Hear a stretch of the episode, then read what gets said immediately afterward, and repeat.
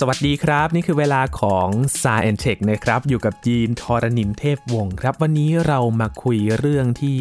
น่าจะเป็นความหวังของใครหลายคนที่ยังไม่อยากแก่นะครับ พูดถึงเทคโนโลยีและนวัตกรรมที่จะมาช่วยชะลอวัยครับ ว่ามันมีความเป็นไปได้มากน้อยแค่ไหน และตอนนี้เขากำลังทดลองอะไรกันอยู่ คุยกันใน s า e n t e c h วันนี้กับอาจารย์พงศกรสายเพชรครับ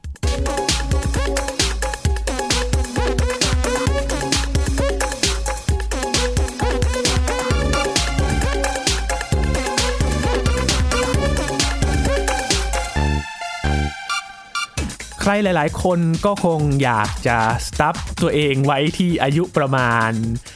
วัยรุ่นตอนปลายนะครับ หรือว่าวัยทำงานตอนต้นแบบนี้ก็ไม่อยากจะแก่นะครับ เพราะว่าพอแก่ตัวไปสุขภาพร่างกายนี่ถามหากันเหลือเกิน ปวดหลังบ้าง ปวดคอบ้างออฟฟิศซินโดรมมานะครับ หรือว่าจะเป็น รอยย่นบนใบหน้าแบบนี้ หลายๆ คนไม่อยากให้เกิดขึ้นบนใบหน้าร่างกายของตัวเรานะครับ ก็เลยอยากจะถามหาเทคโนโลยีที่จะมาช่วยชะลอความแก่กัน แต่มันจะเป็นไปได้มากน้อยแค่ไหน เราจะไม่แก่กันได้หรือไม่นะครับ วันนี้คุยกับอาจารย์พงศกรสายเพชรนะครับ สวัสดีครับอาจารย์ครับ สวัสดีครับคุณยีนครับ สวัสดีครับท่านผู้ฟังครับ ถ้าถามตอนนี้นะครับ อาจารย์เป็นไปได้หรือไม่ครับ ถ้าเราจะยังไม่อยากแก่ครับ มีความเป็นไปได้มากน้อยแค่ไหนครับ อาจารย์ มันเอิ่มน่าจะเป็นไปได้ที่จะให้แก่ช้าลงนะครับนะ คือที่เราพูดอย่างนี้เพราะว่ามันมีการทดลองหลาย ๆ ชนิดในครับสิ่งมีชีวิตหลาย ๆ แบบนะครับ คือตั้งแต่ยีสต์หนอนตัวกลม หนู สุนัข ลิง ที่แบบว่าเราไปทำการทดลองกับสิ่งมีชีวิตเหล่านี้เนี่ย แล้วทำให้ หลาย ๆ ตัวเนี่ยมีชีวิตมันยืนยาวขึ้น แล้วก็ครับแสดงอาการแก่ช้าลงนะครับอืมนะเพราะฉะนั้นข้างในของมันเนี่ยในเซลล์อะไรต่าง ๆ เนี่ยมันก็เนื่องจากสิ่งมีชีวิตเราเป็นญาติกันหมดเนี่ยเราก็มีความสัมพันธ์กับสิ่งมีชีวิตเหล่านั้นใช่ไหมเพราะฉะนั้นมันก็น่าจะพอมีทางมาประยุกต์กับพวกเราได้ ซึ่งตอนนี้ก็มีหลาย ๆ ทางนะที่นักวิทยาศาสตร์นักวิจัย แล้วก็บริษัทสตาร์ทอัพทั้งหลายกำลังวิจัยกันอยู่อะครับครับนะ ก็คล้าย ๆ ว่าความรู้มันค่อยๆสะสมอะเมื่อก่อนเนี่ยคนเราก็ตายโดยเฉลี่ยไม่อายุไม่เยอะใช่ไหมอายุแบบอืมสามสิบสี่สิบเนี่ยก็ตายไปเยอะแล้วอะครับตายจากโรคต่างๆ แล้วเราก็ค่อยๆ รู้วิธีที่แบบว่าจะรักษาซ่อมแซมร่างกาย แล้วก็เราก็ไม่ตายอายุน้อยๆแล้วเราก็เริ่มไปตายอายุมากขึ้นเรื่อยๆ แบบว่า 70 80 90ร้อยโดยที่ไอ้โรคที่เราตายเนี่ยก็กลายเป็นโรคอีกประเภทหนึ่งใช่ไหมโรคที่แบบดูเหมือนเป็นการเสื่อมสะสมทั้งหลาย เช่นครับ โรคในเส้นเลือดโรคระบบหลอดเลือดทั้งหลาย แล้วก็แบบพวกมะเร็งทั้งหลาย คือมะเร็งนี่มันไม่ใช่โรคเดียวนะมันมีร้อยโรคอยู่รวมๆกันเราเรียกรวมกัน ก็คือการการที่เซลล์มันแบ่งตัวผิดพลาดอะไรทั้งหลายเนี่ยครับก็นั่นแหละเราก็จะไปตายด้วยโรคเหล่านั้น แล้วก็มีไอเดียที่ว่าไอ้ที่เราตายด้วยโรคหลอดเลือดหรือมะเร็งเนี่ย จริง ๆ เราตายด้วยโรคเหล่านั้น หรือว่าไอ้โรคเหล่านั้นมันเกิดขึ้นมาเยอะเพราะว่าร่างกายเราเสื่อมเพราะความแก่อืมนะ ก็เป็นไอเดียคือคนก็คิดอย่างนี้แหละเขาก็ทดลองอะ ก็มีการค้นพบหลาย ๆ อย่าง เช่นในหนูอย่างเงี้ย ถ้าเกิดให้สารเคมีบางประเภทปุ๊บเนี่ย ปรากฏว่าระบบร่างกายต่างๆ มันดูเหมือนหนูหนุ่ม แล้วก็แข็งแรงกล้ามเนื้อมันไม่หด ไม่หดไม่เหี่ยวลงไปครับนะแล้วมันก็โรคที่แบบว่าเกี่ยวกับโรคหัวใจโรคหลอดเลือดมะเร็งมันมันน้อยลงอืมนะก็เลยเนี่ยก็เลยคิดว่าไอการที่เราเสื่อมร่างกายเสื่อมเนี่ยแหละทำให้เกิดโรคจากความแก่ของเรา แล้วเราก็ตาย คือตอนนี้ยังไม่สามารถฟันธงได้ว่า จะต้องทำอะไรปุ๊บปุ๊บปุ๊บแล้วเราจะยืดชีวิตเขาเราไป10 20ปีนะยังไม่ได้ฟันธงอย่างนั้น แต่ว่ามันมีสิ่งที่ค้นพบหลาย ๆ อย่างเนี่ย อันแรกสุดที่แบบว่าทุกคนเห็นชัดเจนเลยนะ ทดลองกับสิ่งมีชีวิตอะไรก็ตาม พวกสัตว์ทั้งหลายเนี่ย ทดลองกับสัตว์ทั้งหลายเนี่ย มันจะตายช้าลงเลย ก็คือเราลด อาหารของมันลด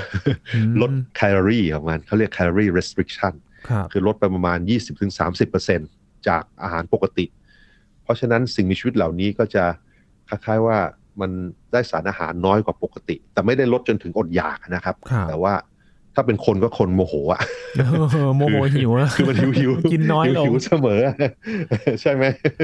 เอ่อจินตนาการสมมติอยู่ๆอาหารมันลดลงไปหนึ่งในสามอย่างเงี้ยครับใช่ไหม คือถ้าเกิดตอนแรกก็คงจะโมโหหน่อยตอนหลังก็อาจจะชินก็อาจจะลดอาหารคล้ายๆว่าลดไปมื้อหนึ่งนะอืมสำหรับในคน พอเราทำทดลองอย่างนี้ปุ๊บเนี่ย ปรากฏว่าทุกตัวอายุยืนขึ้นเลย ทดลองกับยีสต์ยีสต์ก็อายุยืนขึ้นโอ้ทดลองกับหนอนตัวกลมก็ยืนครับสัตว์เลี้ยงลูกด้วยนมทั้งหลาย พวกหนูพวกลิง พวกสุนัข อายุยืนขึ้นหมด แต่ว่าก็แล้วแต่ว่ายืนขึ้นเท่าไหร่ แต่อย่างน้อยก็เป็นเป็นสิบยี่สิบเปอร์เซ็นได้ คือถ้าเกิดมันใช้ได้ผลกับเรา เราก็น่าจะยืนได้เป็นสิบปีเหมือนกันอะไรอย่างเงี้ยมอันนี้คือคือสิ่งที่มนุษย์หวังว่าอย่างนั้นครับแต่คราวนี้ไอการอดอาหารเนี่ยมันไม่ค่อยสนุกเท่าไหร่จริงไหมใช่ก็ครับอาจารย์ก็เลยมันก็เลยมันดูมีไม่ค่อยการมีความสุขเท่าไหร่นะนั่นน่ะสิครับมันอาจจะมีชีวิตเพิ่มขึ้นสิบปี แล้วก็ไม่ค่อยมีความสุข แต่ก็แต่ว่านักวิจัยก็ไปศึกษาต่อไงเพราะว่าไอการอดอาหารเนี่ยมัน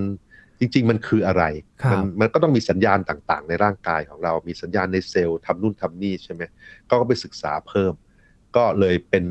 เส้นทางเป็นทางหนึ่งที่จะพยายามศึกษากันพยายามวิจัยกันนะคครับรับไอ้ชะลอความแก่เนี่ยมันมีไอเดียมีหลายๆไอเดียมากเลยนะ มันมีเช่นเซลล์แก่เซลล์ซอมบี้นะคือคือคือเพราะว่าเราเราตอนเด็กๆเนี่ย เซลล์เราก็ยังแบ่งตัวปุ๊บปุ๊บเติบโตไปเรื่อยๆใช่ไหมครับแล้วพออายุมากขึ้นถึง 20-30เนี่ยมันจะเริ่มเซลล์หลาย ๆ เซลล์มันจะเริ่มหยุดแบ่งตัว มันแบ่งสักห้าครั้งสิบครั้งแล้วมันก็หยุดแบ่งตัวแล้วมันไม่มีการซ่อมแซมอะไรเพิ่ม แต่ไอ้เซลล์ที่หยุดแบ่งตัวเนี่ยมันก็อยู่ไปกับเราไปเรื่อยๆครับเราเรียกมันว่าเซลล์แก่หรือ senescent cell นะ senescent นี่ก็แปลว่าแก่นั่นแหละอืมอ่า ไอเซลล์พวกนี้ก็มีความคิดที่ว่าเออมันมันไม่ได้อยู่เฉยๆอะมันก็ปล่อยสารเคมีอะไรต่างๆ มาแล้วแค่ว่าสารเคมีเนี่ยมันไปไปยุ่งกับเซลล์อื่น ๆ ที่แบบว่าโมจะทำงาน แล้วก็ทำงานผิดพลาดมากขึ้นอะไรอย่างงี้ก็ทำให้ร่างกายมันเสื่อมเร็วขึ้น อันนี้คือไอเดียหนึ่งนะครับ มีไอเดียที่ว่ามีการสังเกตที่ว่า เอ๊ะ เราเจือจางพลาสมาในเลือดของเราได้ไหมน้ำน้ำเลือดเนี่ย มันมีการทดลองที่ว่าในหนูที่ว่าพอทำอย่างนั้นแล้วดูว่าหนูมันอายุมากขึ้น มีการจะใส่สารเคมีอะไรเข้าไปในร่างกายหรือยาอะไรเข้าไปในร่างกายที่ไปเลียนแบบการอดอาหารได้ไหมครับนะนี่ก็เป็นอีกทาง มีการกระตุ้นการซ่อมแซมเซลล์คือเราไปศึกษาสัตว์ที่มันซ่อมแซมตัวเองเก่งๆ เช่น planaria เช่น หรือว่าหางจิ้งจก หรือว่าอืมตัวไอ้ไอหมาน้ำ axolotl axolotl นี่คล้ายๆว่าเป็นซาลามันเดอร์ที่มันมันเด็กตลอดเวลา มันไม่ยอมแก่ครับ แล้วไปหั่นนู่นหั่นนี่มันมันก็ซ่อมเก่งเราก็พยายามไปศึกษาว่าไอ้ขบวนการในการซ่อมแซมเซลล์เป็นอย่างไร แล้วเราก็พยายามจะมาใช้กับคนมนุษย์นะแล้วก็มีการศึกษาที่ว่าจะทำยังไงให้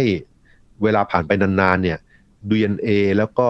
ภาวะเหนือพันธุกรรมหรือ epigenetic ของในเซลล์ของเราเนี่ย ให้มันค่อนข้างเสถียร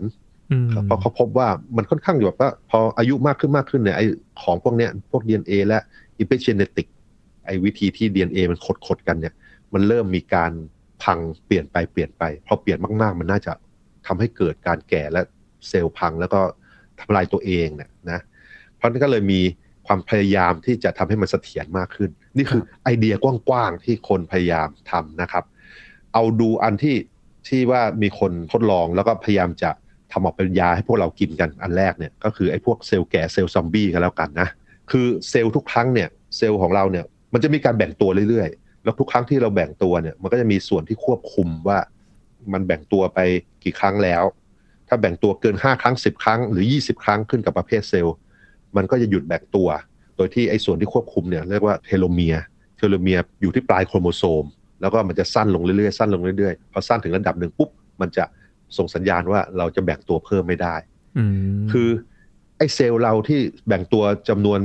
ครั้งจำกัด แล้วก็หยุดแบ่งเนี่ย ความจริงมันมีประโยชน์นะครับใช่ไหมเพราะว่าถ้าเกิดเซลล์แบ่งตัวไม่จำกัดเนี่ยจะเกิดอะไรขึ้น ก็เกิดไอ้โรคพวกมะเร็งอะไรต่างๆ ได้ใช่ไหมอ๋อคบเพราะฉะนั้นไอ้นี่มันมีการวิวัฒนาการมาควบคุมอะไรบางอย่างมาช่วย ไม่ให้เราเป็นมะเร็งรวดเร็วเกินไป แต่ขณะเดียวกันเราก็อยากได้เซลล์ใหม่ๆ ขึ้นมาเพื่อซ่อมแซมร่างกายเราใช่ไหมอืมเซลล์เก่ามันก็อันนี้มันก็จะเลยทำให้ร่างกายเอออ่อนแอลงใช่ไหมครับอาจารย์แก่ได้แบบใช่เร็วขึ้น ใช่ใช่ นั่นแหละก็คือมันก็ดีในอาจจะดีสำหรับเรามีอายุถึงสักเจ็ดสิบแปดสิบใช่ไหมคือครับมันช่วยให้ไม่มีมะเร็งตอนอายุน้อยๆ แต่พอแก่มากขึ้นคล้ายๆว่ามันอาจจะมีผลเสียมากสะสมมาก เพราะมันปล่อยไอ้พวกสารเคมีรอบๆ ตัวดูเหมือนว่าทำให้เกิดการอักเสบเพิ่มขึ้น แล้วก็ไอ้เซลล์รอบๆ ที่ควรจะทำงานเนี่ยมันก็ทำงานผิดปกติ มันก็เลยน่าจะมีส่วนเกี่ยวกับทำให้เกิดไอ้โรคโรคเรื้อรังทั้งหลาย พวกมะเร็งพวกโรคหลอดเลือดนะครับ ก็เลยมีไอเดียว่าทำยังไงจะให้เซลล์เหล่านี้มันน้อยลงไหมทำลายมันบางส่วนดีไหมอืมซึ่งก็เมื่อสักสิบกว่าปีที่แล้วมีคนค้นพบว่าจะทำยังไง คือเขาพบวิธีกระตุ้นให้เซลล์ที่แก่แล้วเนี่ยฆ่าตัวเองอ๋อมันจะทำลายตัวเอง ส่งสัญญาณทำลายตัวเองใช่ ส่งสัญญาณเป็นสารเคมีเข้าไปครับแล้วเซลล์ปกติที่ยังยังไม่ใช่เซลล์แก่มันจะไม่ไม่แคร์ไม่เป็นอะไร แต่เซลล์แก่จะทำลายตัวเอง เพราะฉะนั้นไอ้ยาและสารเคมีเหล่าเนี้ยเขาเรียกว่า senolytics senolytics เนี่ยมีหลายประเภทมาก แล้วก็มีการทดลองในทุกเฟสเลยเฟสหนึ่งเฟสสองแล้วก็มีเฟสสามด้วย ที่สหรัฐก็มีบริษัทสตาร์ทอัพที่ทดลองอยู่นะครับเขาทดลองกับหนูมาเนี่ยชัดเจนเลยคือว่าทำลายเซลล์แก่ไปบางส่วนเนี่ยสักสิบยี่สิบสามสิบเปอร์เซ็นต์ขึ้นกับโดสเนี่ยเอ่อดูอาการหนูมันหนุ่มขึ้นอืมมันมันคล้ายๆมันซ่อมแซมตัวเองดีขึ้น แล้วก็กล้ามเนื้ออะไรมันแข็งแรง นะครับแล้วก็การเกิดโรคโรคชราของมันช้าลง เพราะฉะนั้นนี่แหละ เรากำลังรอรอว่ายาทั้งหลายที่เราทดลองหลาย ๆ ชนิดเนี่ย ที่จะไปฆ่าไอ้เซลล์แก่ของเราเนี่ยบางส่วนนะไม่ใช่ฆ่าทั้งหมดเพราะฆ่าทั้งหมดเดี๋ยวเราก็ตายใช่ไหมฆ่าอาจจะบางเปอร์เซ็นต์ทำลายตัวเองของจริงนะครับก็อันเดี๋ยวนั้นใช่ใช่ใช่ก็คือกินมากไปตายแน่ แต่ว่ากินพอสมควรอย่างเงี้ย ตอนนี้มันก็เลยต้องทำการทดลองกับมนุษย์ครับนะ คงจะใช้เวลาสักพักหนึ่งอะอย่างเร็วก็คงจะห้าปีนะคือทดลองอย่างนี้มันต้องระมัดระวังนะมันจะมีผลข้างเคียงเยอะแค่ไหนอะไรเนี่ยมองเป็นยาแต่ถ้ากินเกิดมันด้วสำยเร็จใช่ไหมครับ มันอันตรายใช่ครับใช่อ่าอันตรายได้อันตรายได้ แต่ถ้าเกิดมันควบคุมผลข้างเคียงได้ มันก็น่าจะมีประโยชน์นะครับ ก็คือสารเคมีตระกูลซีโนไลติกไปฆ่าเซลล์แก่ นี่คือ approach ซึ่งน่าจะ รู้เรื่องในเร็วๆนี้แหละ แล้วถ้าเกิดสำเร็จก็จะเป็นยาที่ให้คนกินได้นะ ต่อไปก็มีไอ้เรื่องเกี่ยวกับการถ่ายเลือดอืมถ่ายเลือดเนี่ยมีการพบมาตั้ง 15 ปีที่แล้ว นักวิจัยที่เบิร์กลีย์สหรัฐเนี่ยเข้าหนูแก่กับหนูหนุ่มมาเอาตัวติดกันมาแชร์เส้นเลือดกันนะแล้วสองตัวนี้ก็เลยมีการไหลเวียนของเลือดใช้อวัยวะภายในร่วมกันด้วยอย่างเงี้ยกลายเป็นฝาแฝดติดตัวติดกันเลย แล้วก็พบว่าไอ้ตัวแก่ไอ้หนูแก่เนี่ยรู้สุขภาพมันดีนะ คือแบบว่ามันขนอะไรต่างๆ มันไม่ไม่ได้แก่เหมือนเหมือนที่ควรจะเป็น มันครับดูอ่อนวัยอ่าเพราะถ้าเกิดทุกคนได้ยินอันนี้ปุ๊บทุกคนก็จะคิดถึงเรื่องสยองขวัญทั้งหลายใช่ไหมที่บอกว่าเราเอาเลือดของเด็กๆ มาเปลี่ยนเลือดเราอะไรใช่ไหมมันมีนิทานพวกนี้นัดสยองขวัญเยอะไปหมดเลยนะในหลาย ๆ ประเทศ หรือมาอาบเลือดของเด็ก ๆ อย่างเงี้ยซึ่งจริง ๆ มันไม่ใช่อย่างนั้นไม่เชิง ก็มีการวิจัยเพิ่มเติมต่อมาเรื่อยๆ เราพบว่าจริง ๆ เราไม่จำเป็นต้องเอาเลือดของหนูหนุ่มมาผสมด้วยซ้ำนะแค่เอาเลือดของหนูแก่เนี่ยมาเจือจาง เอาส่วนพลาสมามาเจือจาง ส่วนน้ำเลือดของมันครับไม่ใช่เม็ดเลือดเอาส่วนพลาสมามาเจือจาง นักทดลองทีมนี้แหละเขาเอาพลาสมาของหนูแก่ออกมา แล้วก็แทนที่มันครึ่งหนึ่ง ด้วยน้ำเกลือและก็โปรตีนอัลบูมินครับอ่าได้ผลเหมือนกันเพิ่งตีพิมพ์ปีที่แล้วอืมก็น่าดีใจนะอันนี้ใช้ตรงไปตรงมาพอสมควรคือ เข้าใจว่าอันนี้นักวิจัยเขาเข้าใจว่าไอการที่เราไปเจือจางพลาสมาเนี่ย เป็นการกำจัดไอเซลล์แก่หลาย ๆ ประเภทในเลือดไปได้นั่นเองนะครับ แทนที่เราจะส่งยาเข้าไปแล้วไปฆ่าเซลล์แก่ใช่ไหมเราก็คล้าย ๆ ว่า มันน่าจะมีเซลล์แก่ลอยอยู่ในพลาสมา ในเลือดเยอะแยะเลย แล้วเราก็เจือจางมันลงซะมันก็เป็นการทำลายไปทำลายเซลล์แก่ไป อันนี้ก็ทดลองกับหนูแล้วก็วางแผนก็ว่าจะทดลองกับคนอย่างไรดี ก็คงต้องเฟสหนึ่งเฟสสองเฟสสามนั่นแหละแต่ยังไม่ได้ต้องเฟสหนึ่งนะครับอืมแต่อันนี้การที่ยังไม่ได้ทดลองชัดเจนเนี่ย ก็มีบริษัทเอ่อในสหรัฐหลายบริษัทแล้ว ให้คุณไปซื้อเลือดได้อ๋อก็คือเป็นซื้อขายกันเลยเหรอครับคืออาจารย์ซื้อขายเลือดเลยครับ ใช่เอ่อ ราคาหลายพันถึงเป็นหมื่นเหรียญเลยนะ คือไปโไปถ่ายเลือด เออคล้ายๆว่าเขาไปเอาไปซื้อเลือดจากคนหนุ่มคนสาวนี่แหละ อายุแบบสิบหกถึงยี่สิบห้าอย่างเนี้ยอายุน้อยๆอะแล้วเขาก็ไปเอาเอาส่วนเนี้ยมาเป็นพลาสมาเอาพลาสมาของมาแยกออกมา แล้วเขาก็เอาพลาสมาเนี้ยมาถ่ายให้คนคนที่ไปซื้อ ก็มีการค้าขายกันที่สหรัฐอเมริกา ซึ่งมันก็ไม่ได้ผิดกฎหมายแต่ว่า มันก็ไม่ชัวร์ว่ามันได้ผลดีแค่ไหน แล้วก็มันมีผลข้างเคียงแค่ไหนนะครับคือคือมันไม่ได้มีการทดลองดีๆอะแต่ว่ามันก็มีธุรกิจอย่างนี้แล้วนะครับที่สหรัฐที่ซานฟรานซิสโกอะไรอย่างเงี้ยราคาถูกนะครับแพงนี่มันขึ้นเออออยู่กับอะไรครับอาจารย์ไม่แน่ใจเหมือนกัน ก็คงขึ้นกับว่า อายุน้อยอายุน้อยแค่ไหนมั้งผมก็ไม่รู้นะอืมแต่ว่าเอ่อมันก็มีไม่ใช่แค่บริษัทเดียวมีหนึ่งหรือสองสามบริษัทด้วยซ้ำที่ทำอย่างนี้ แต่ก็ยังไม่แนะนำมันละคือครับมันก็ไม่ได้ชัวร์ว่ามันจะได้ผลดีคุ้มกับความเสี่ยงหรือเปล่าอย่างเงี้ยใช่ไหมมันก็ไอ้เลือดที่มามาเปลี่ยนให้เรามันก็อาจจะมีไวรัสไวรัสอะไรที่ติดมาด้วยอะไรอย่างเงี้ยด้วยใช่ไหความที่ยังก็อาจไม่จะมีแย่ได้มาตรฐานควบคุมใช่ไหมครับ เราก็ไม่รู้อืมว่าสิ่งที่เขาถ่ายมาให้เราเดี๋ยวมีอะไรบ้าง ครับใช่ใช่อันนี้ก็ต้องรอดูอีกสักพักหนึ่งมันก็ต้องค่อยๆวิจัยไปอะนอกจากคนบางคนเขาแบบใจกล้ามากแล้วมีเงินเยอะอะไรเงี้ยเขาก็ไปลองดู คนทั่วไปพวกเราก็จะเรียนรู้จากพวกเขาด้วยนะมันยิ่งกว่าในหนังนะนะครับอาจารย์ที่แบบว่าถ่ายเลือดเพื่อความเป็นอมตะอะไรอย่างงี้ใช่ใช่นะขอเน้นว่าทำอย่างนี้เขาคงไม่ได้อมตะอะไรนะครับแต่มันมันอาจจะทำให้ชะลอ มีโรคมีอะไรช้าลงนะอืมแก่ช้าลงชะลอลง คือเนื่องจากเรายังไม่มีความรู้เป๊ะๆอะยังไม่ฟันธงว่ามันเกิดอะไรขึ้นบ้างขบวนการในเซลล์ระดับเซลล์เป็นยังไงบ้าง เราก็เลยยังไม่สามารถจะควบคุมมันได้ความรู้ยังไม่พอนะอืมอะคือต้องเน้นว่าอันนี้ตอนนี้เนี่ยกำลังศึกษากันอยู่ผลการวิยัจังยศึกษาข้อมูลก็ยังใช่ไม่สรุปตรงๆไปเลยว่ายังไม่สรุปช่วยให้เราเนี่ยใช่รู้สึกว่าเด็กลงหรือว่าชะลอแบบนั้นจริงๆนะฮะ ครับใช่คล้ายๆว่าทดลองกับสัตว์แล้วได้ผลแล้วก็เลยมาลองกับคนดูบ้างอะไรเงี้ยอืมอะอันต่อไปอันต่อไป อันนี้อันนี้เนี่ยมีคนทดลองใช้กับมนุษย์มาเป็น10ปีเหมือนกันครับแล้วอาจจะได้ผลอันนี้ดูเหมือนว่าจะดีนะ เพราะว่าคือมันมียาอันหนึ่งเขาเรียกเมทฟอร์มิน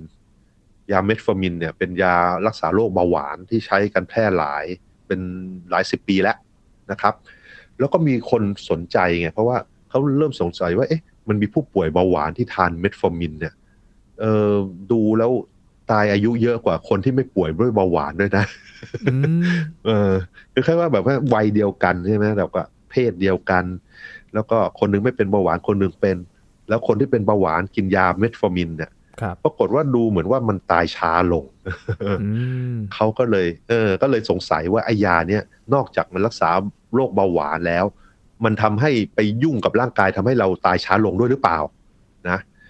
ไอ้ข้อสังเกตนี้ก็แบบว่าเป็นสิบปีมาแล้ว แล้วก็เลยมีหมอหลาย ๆ คน หมอโรคเบาหวานหมอและหมออื่นๆเนี่ยเขาทดลองกินกับตัวเอง ซึ่งมันก็ยังฟันธงไม่ได้หรอกว่ามันดีหรือไม่ดี นักวิจัยหลาย ๆ คนเขาก็ทดลองกิน เพราะอะไรเพราะว่าไอ้ยาเมทฟอร์มินเป็นแบบยาเก่าแก่ แล้วก็คนกินเยอะแล้ว แล้วก็ดูเหมือนไม่จะไม่มีพิษไงอืมก็เลยแบบเขาก็เลยกล้าทดลองกับตัวเองใช่ไหม แต่ว่าไอ้เรื่องว่าโดสกินโดสเท่าไหร่ถึงจะมีประโยชน์อะไรเนี่ยยังไม่รู้ เรากำลังจะรู้ในเร็วๆนี้ เพราะว่ามันมีการทดลองที่เรียกว่า targeting aging with metformin หรือย่อว่า TAME T A M E ก็เพิ่งเริ่มกับคน 3,000 คน อายุ 65-79 ปี ในศูนย์วิจัย 14 แห่งทั่วโลกเลยนะ คิดว่าใช้เวลาอีก 4-5 ปีจะรู้ผล ตอนนี้ไอการทดลองอันนี้เนี่ย การสังเกตการณ์นี้มันมันเริ่มไปแล้วประมาณปีกว่าๆสองปีแล้ว คิดว่าอีกสักสี่ห้าปี เราก็จะได้ผลรวบรวมว่าตกลงที่ทดลองไป คนที่สามพันคนเนี่ย ที่ครึ่งหนึ่งทดลองใช้ยาเมทฟอร์มินอีกครึ่งหนึ่งใช้ยาหลอก placebo เนี่ยมันต่างกันแค่ไหน ดูเหมือนว่าไอ้ยาเมทฟอร์มินเนี่ยมันมันไปยุ่งเกี่ยวกับเมตาบอลิซึมทั้งหลายในเซลล์และขบวนการในเซลล์หลายประเภทเลยครับซึ่งเราก็ไม่สามารถฟันธงว่ามีกี่ประเภท แต่ว่าเราคิดว่ามันเกี่ยวกับการอักเสบทั้งหลาย แล้วก็อาจจะมีการซ่อมแซมโครโมโซม อาจจะมีการเสริมการทำงานของไมโตคอนเดรีย ไมโตคอนเดรียคือส่วนสร้างพลังงานในเซลล์เอ่อนักวิจัยหลาย ๆ ทีมก็เสนอว่ามันอาจจะทำงานที่เกี่ยวเอนไซม์เอนไซม์ที่แบบควบคุมการใช้พลังงานในเซลล์อืมแล้วมันทำมาว่ามันกลายเป็นการจำลองเหมือนว่าร่างกายอดอาหารนั่นเองโอ้ก็เลยเดาว่าเออมันอาจจะไปทำอย่างนี้หรือเปล่า มันจะทำให้เราสามารถได้ ผลประโยชน์ของการอดอาหาร โดยไม่ต้องอดอาหารจริง ๆ เพราะว่าไอ้เมทฟอร์มินอาจจะไปยุ่งเกี่ยวกับไอ้สวิชต่างๆ เหล่านี้สวิชการใช้พลังงานนะครับครับ มันก็จะโยงกับเพราะฉะนั้นเรื่องที่อาจารย์เล่าตอนแรกๆใช่ไหมครับ เกี่ยวกับการอดอาหารนี่มันอาจจะทำให้เรารู้สึกว่าใช่อ่อนลงหรือเปล่า ใช่ใช่ใใช่การอดอาหารเนี่ยมันยืดอายุได้ในทุกการวิจัยเลย แต่ว่ามันไม่สนุก ก็เลยหาทางทำมาทดแทนนะครับ เพราะฉะนั้นเดี๋ยวเมทฟอร์มินเนี่ยก็คงจะรู้ในไม่กี่ปีนี่แหละว่ามันได้ผลแค่ไหนครับก็จะวัดไอ้พวกกล้ามเนื้อความเหนื่อยความเร็วการเดินกิจกรรมการออกกำลังกายต่างๆ ของคนเนี่ยที่ไปทดลองเนี่ยแหละ แล้วดูว่าโรคต่างๆ มันน้อยลงไหมเอิ่มอืมเดี๋ยวรู้เดี๋ยวรู้อีกสี่สี่ห้าปีจะรู้กันนะครับนะอีกอันหนึ่งที่คนทดลองเยอะๆ ที่มีการทดลองในคนแล้ว ก็คือยาชื่อราพาไมซินrapamycin เนี่ยตอนแรกมันเป็นสารเคมีที่เชื้อราที่เกาะอีสเตอร์ หรือเกาะราพานุยเนี่ยสร้างเขาไปค้นพบที่นู่นเลยนะไอ้เกาะโอ้อีสเตอร์ที่มีเอ่อรูปปั้นใหญ่ๆครับนะก็เลยชื่อ rapamycin คือมันเป็นยาคีโมต้านมะเร็ง แล้วก็เป็นยากดภูมิต้านทานในร่างกายของเรา ก็ใช้มาในเคสพวกนี้บ้างแล้ว คือต่อสู้ต้านมะเร็ง แล้วก็กดภูมิคุ้มกันนะครับ มันก็มีคนไปทดลองแล้วก็ในหนูอะแล้วก็พบว่าเอ้ยหนูที่มันได้รับสารเคมี rapamycin มันมันแก่ช้าลงนะ แล้วก็มะเร็งหลาย ๆ ชนิดก็หายไปน้อยไปมสมองเสื่อมแบบว่าความจำอะไรต่าง ๆ มันก็ช้าลง ภูมิคุ้มกันก็ดูดี แม้แต่เหงือกอักเสบอะไรต่าง ๆ ก็น้อยลงคือการอักเสบทั้งหลายในหนูนะครับ ในหนูครับเอ่อมันลดลงมีการวิจัยไอ้ rapamycin เนี่ยหลายทีมเลยเป็น 10 ปีเหมือนกัน ในที่สุดก็ไปดูมันไปยุ่งอะไรกับในเซลล์อื่น เขาพบว่ามันดูเหมือนว่าจะ เรียนแบบการอดอาหารเหมือนกันอืมคือไปปิดสวิตชการใช้พลังงานบางส่วนในเซลล์ ก็เลยนี่แหละ น่าสนใจนะเนี่ย ก็เลยทดลองว่าจะใช้กับคนไหม ก็เลยมีการทดลองเฟสหนึ่งกับเฟสสองในคนอยู่ตอนนี้นะครับ เข้าใจว่าเดี๋ยวปีหน้าสองปีก็จะรู้ผลว่ามันอันตรายหรือเปล่าในคนแค่ไหน แล้วถ้าเกิดได้ผลดูเหมือนได้ผลเขาคงจะทำ phase สามให้มันใหญ่ขึ้นอืมซึ่งครับก็หลังจาก phase สามก็คงใช้เวลาอีกหลายปีเหมือนกัน แต่ว่าคิดว่าใน 5 ปี 10 ปี เราก็จะรู้ผลอย่างน้อยยา 2 ตัวเมทฟอร์มินและ rapamycin เนี่ยแหละว่ามันได้ผลแค่ไหนนะครับ นอกจากนั้นก็มีไอ้ไปดูว่าการซ่อมแซมเซลล์ครับการซ่อมแซมเซลล์เนี่ยมีคนหลายทีมวิจัยรวมถึงทีมที่ Harvard คุณ David Sinclair ด้วย ดูการซ่อมแซมเซลล์หลาย ๆ ทีมเนี่ยค้นพบอยู่แล้วว่าเซลล์ของเราเนี่ยมันจะซ่อมแซมตัวเองเป็นระยะระยะ โดยเฉพาะช่วงอดอาหารอืมพออดขาดอาหารอีกแล้วพอขาดแคลอรี่อดอาหารอีกแล้ว ใช่ พอแคลอรี่มันน้อยปุ๊บเซลล์ทั้งหลายคล้ายๆว่ามันจะเปลี่ยนสวิตช์เปลี่ยนโหมด พยายามใช้พลังงานที่เหลืออยู่ซ่อมแซมร่างกาย ซ่อมแซมเซลล์ให้มันรีไซเคิลอะให้ใช้ได้นานขึ้นอะก็เลยไปค้นพบว่าขบวนการพวกเนี้ยมันกระตุ้นด้วยอะไรบ้าง แล้วก็มีไปการค้นพบเรื่องโคเอนไซม์เป็นสารเคมีในเซลล์ เรียกว่า NAD บวก NAD บวกเนี่ยซึ่งตัวที่ถูกใช้ในเซลล์ทุกประเภทเลยที่ทดลองมาครับที่แบบว่าตั้งแต่ยีสต์เหมือนกัน ยีสต์หนอนตะกลม หนูและลิงนะอืมอันนี้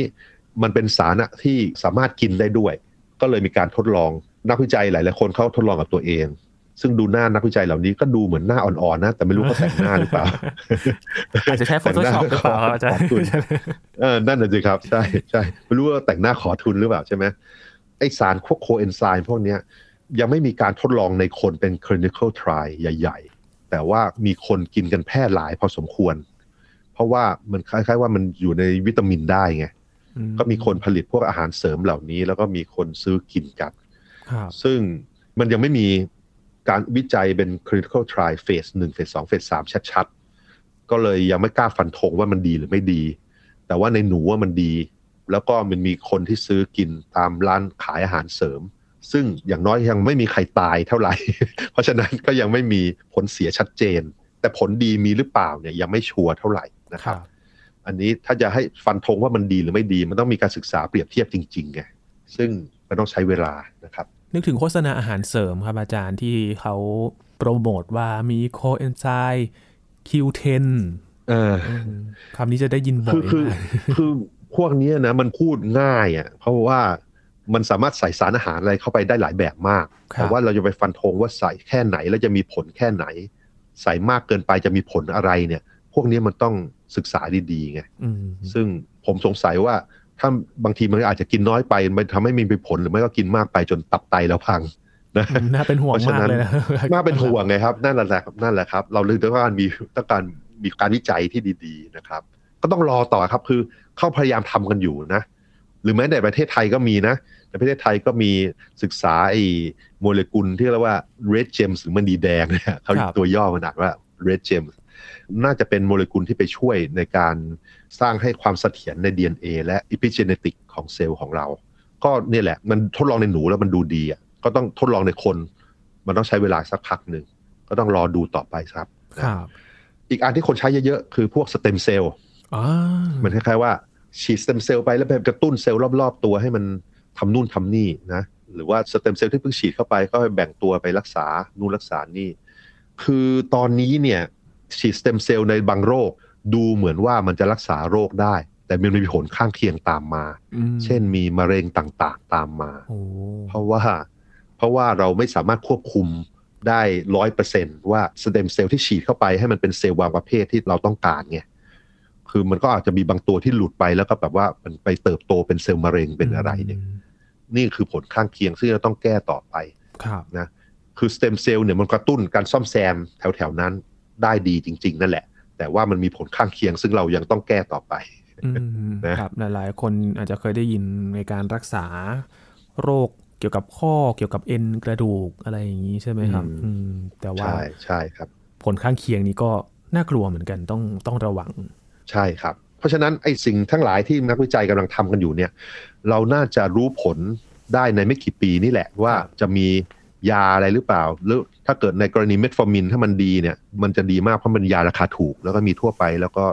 มันใช้อยู่แล้วด้วยนะครับในไม่กี่ปีเราจะรู้นะครับ แต่ว่าตอนนี้เนี่ยเรายังไม่มีวิธีฟันธงที่แบบว่าปลอดภัยแล้วได้ผลแน่ ๆ ก็เลยมีสิ่งที่เราควรจะทำอยู่ตอนนี้คืออะไร ก็คือลดการเสียหายของ DNA ของเราคือไม่ตากแดดไม่สูบบุหรี่ไม่ดื่มเหล้าอืมนะเอ่อไอ้นี่คือสิ่งที่เราทำได้แน่ๆ ตากแดดเกินไปสูบบุหรี่ดื่มเหล้าเนี่ยทำลาย DNA ทานน้อยๆ ให้รู้จักหิวบ้างให้อย่างน้อยถ้ามันหิวสัปดาห์ละหลาย ๆ ครั้งหน่อยเนี่ย ดูเหมือนว่าจะช่วยกระตุ้นการซ่อมแซมได้ดีขึ้นนะคครัรับบอีกอันหนึ่งคือทานโปรตีนอย่ายิ้มมากเกินไปพวกเราปกติโปรตีนนี่มันหาง่าย เราจะทานโปรตีนเยอะเกินไป ตัวเลขนี่ผมไม่สามารถฟันธงได้นะ แต่ว่าถ้าเราทานโปรตีนมากไปเราจะมีโรคต่างๆ ตามมาเยอะนะอืมตอนนี้ต้องปรึกษาคุณหมอให้ทานน้อยลงทานโปรตีนน้อยลงหน่อย นะครับครับ แล้วก็ออกกำลังกายให้เหนื่อยหอบสัปดาห์ละสองสามครั้งนะอืมอันนี้มันจะกระตุ้นการทำความเสียหายให้ร่างกายเราพอสมควรแล้วมันจะกระตุ้นการซ่อมแซมขึ้นมานะครับ พยายามอยู่ในที่ร้อนหรือหนาวเป็นบางครั้งอืมการที่ไปอยู่ในที่ร้อนที่แบบว่าร้อนจนไม่สบายตัว หรือหนาวจนไม่สบายตัวบ้างเนี่ย สัปดาห์ละครั้งสองครั้งเนี่ยดูเหมือนว่าจะเป็นการกระตุ้นการซ่อมแซมเหมือนกันอืม นะอันนี้ก็เป็นสิ่งที่แบบทำง่ายๆ แล้วมันอันตรายน้อยที่แบบว่าทดลองกันได้ครับอันนี้ก็แบบว่าสิ่งที่นักวิจัยหลายๆคนแนะนำนะครับ ส่วนยาและอื่นๆ ยาวายุวัฒนะเดี๋ยวรอสักสี่ห้าปี น่าจะมีไอเดียว่าเราจะมีอะไรกินได้ไหมครับ ครับ ก็รอกันนะครับ อย่าเพิ่งรีบร้อนกันไป เพราะว่ายังอยู่ในการทดลองอยู่นะครับ แต่ว่าเราก็ได้ เห็นแล้วว่ามีการศึกษาทดลองกันอยู่นะครับว่าการที่จะช่วยชะลอวัยเนี่ยหรือว่าอยากไม่ให้เราแก่เร็วเนี่ยมันมันมีความเป็นไปได้มากน้อยแค่ไหนนะครับ มาในยุคนี้ การแพทย์พัฒนามากขึ้นแล้วนะครับการรักษาโรคต่างๆเนี่ยทำให้เราเนี่ยมีชีวิตอยู่ยืนยาวได้หลายโรคแล้วนะครับอาจารย์ยกเว้นแต่ว่ามีโรคใหม่มาเราก็ต้องรับมือกันอย่างโควิด -19 แบบนี้นะครับถ้ามีโรคใหม่มาก็ต้องช่วยการรักษาต่อไปนะครับ เพื่อที่จะสร้างภูมิคุ้มกัน แล้วก็ทำให้ใช่ครับเราเนี่ยมีอายุอยู่ยืนนานได้นะครับ นี่คือเรื่องราวของการศึกษาเกี่ยวกับการชะลอวัยนะครับ ว่าตอนนี้มีความคืบหน้าไปถึงไหนแล้วนะครับ วันนี้ขอบคุณอาจารย์พงศกรมาก ๆเลยครับ ยินดีครับ สวัสดีครับ ครับนี่คือ Science Tech นะครับ คุณผู้ฟังติดตามรายการกันได้ที่ www.thaipbspodcast.com ครับรวมถึงพอดแคสต์ช่องทางต่างๆ ที่คุณกำลังรับฟังอยู่นะครับ อัปเดตเรื่องวิทยาศาสตร์เทคโนโลยี และนวัตกรรมกับเราได้ที่นี่ทุกที่ทุกเวลาครับ ช่วงนี้ ยีนทอรานินเทพวงศ์พร้อมกับอาจารย์พงศกรสายเพชรลาไปก่อนนะครับ สวัสดีครับ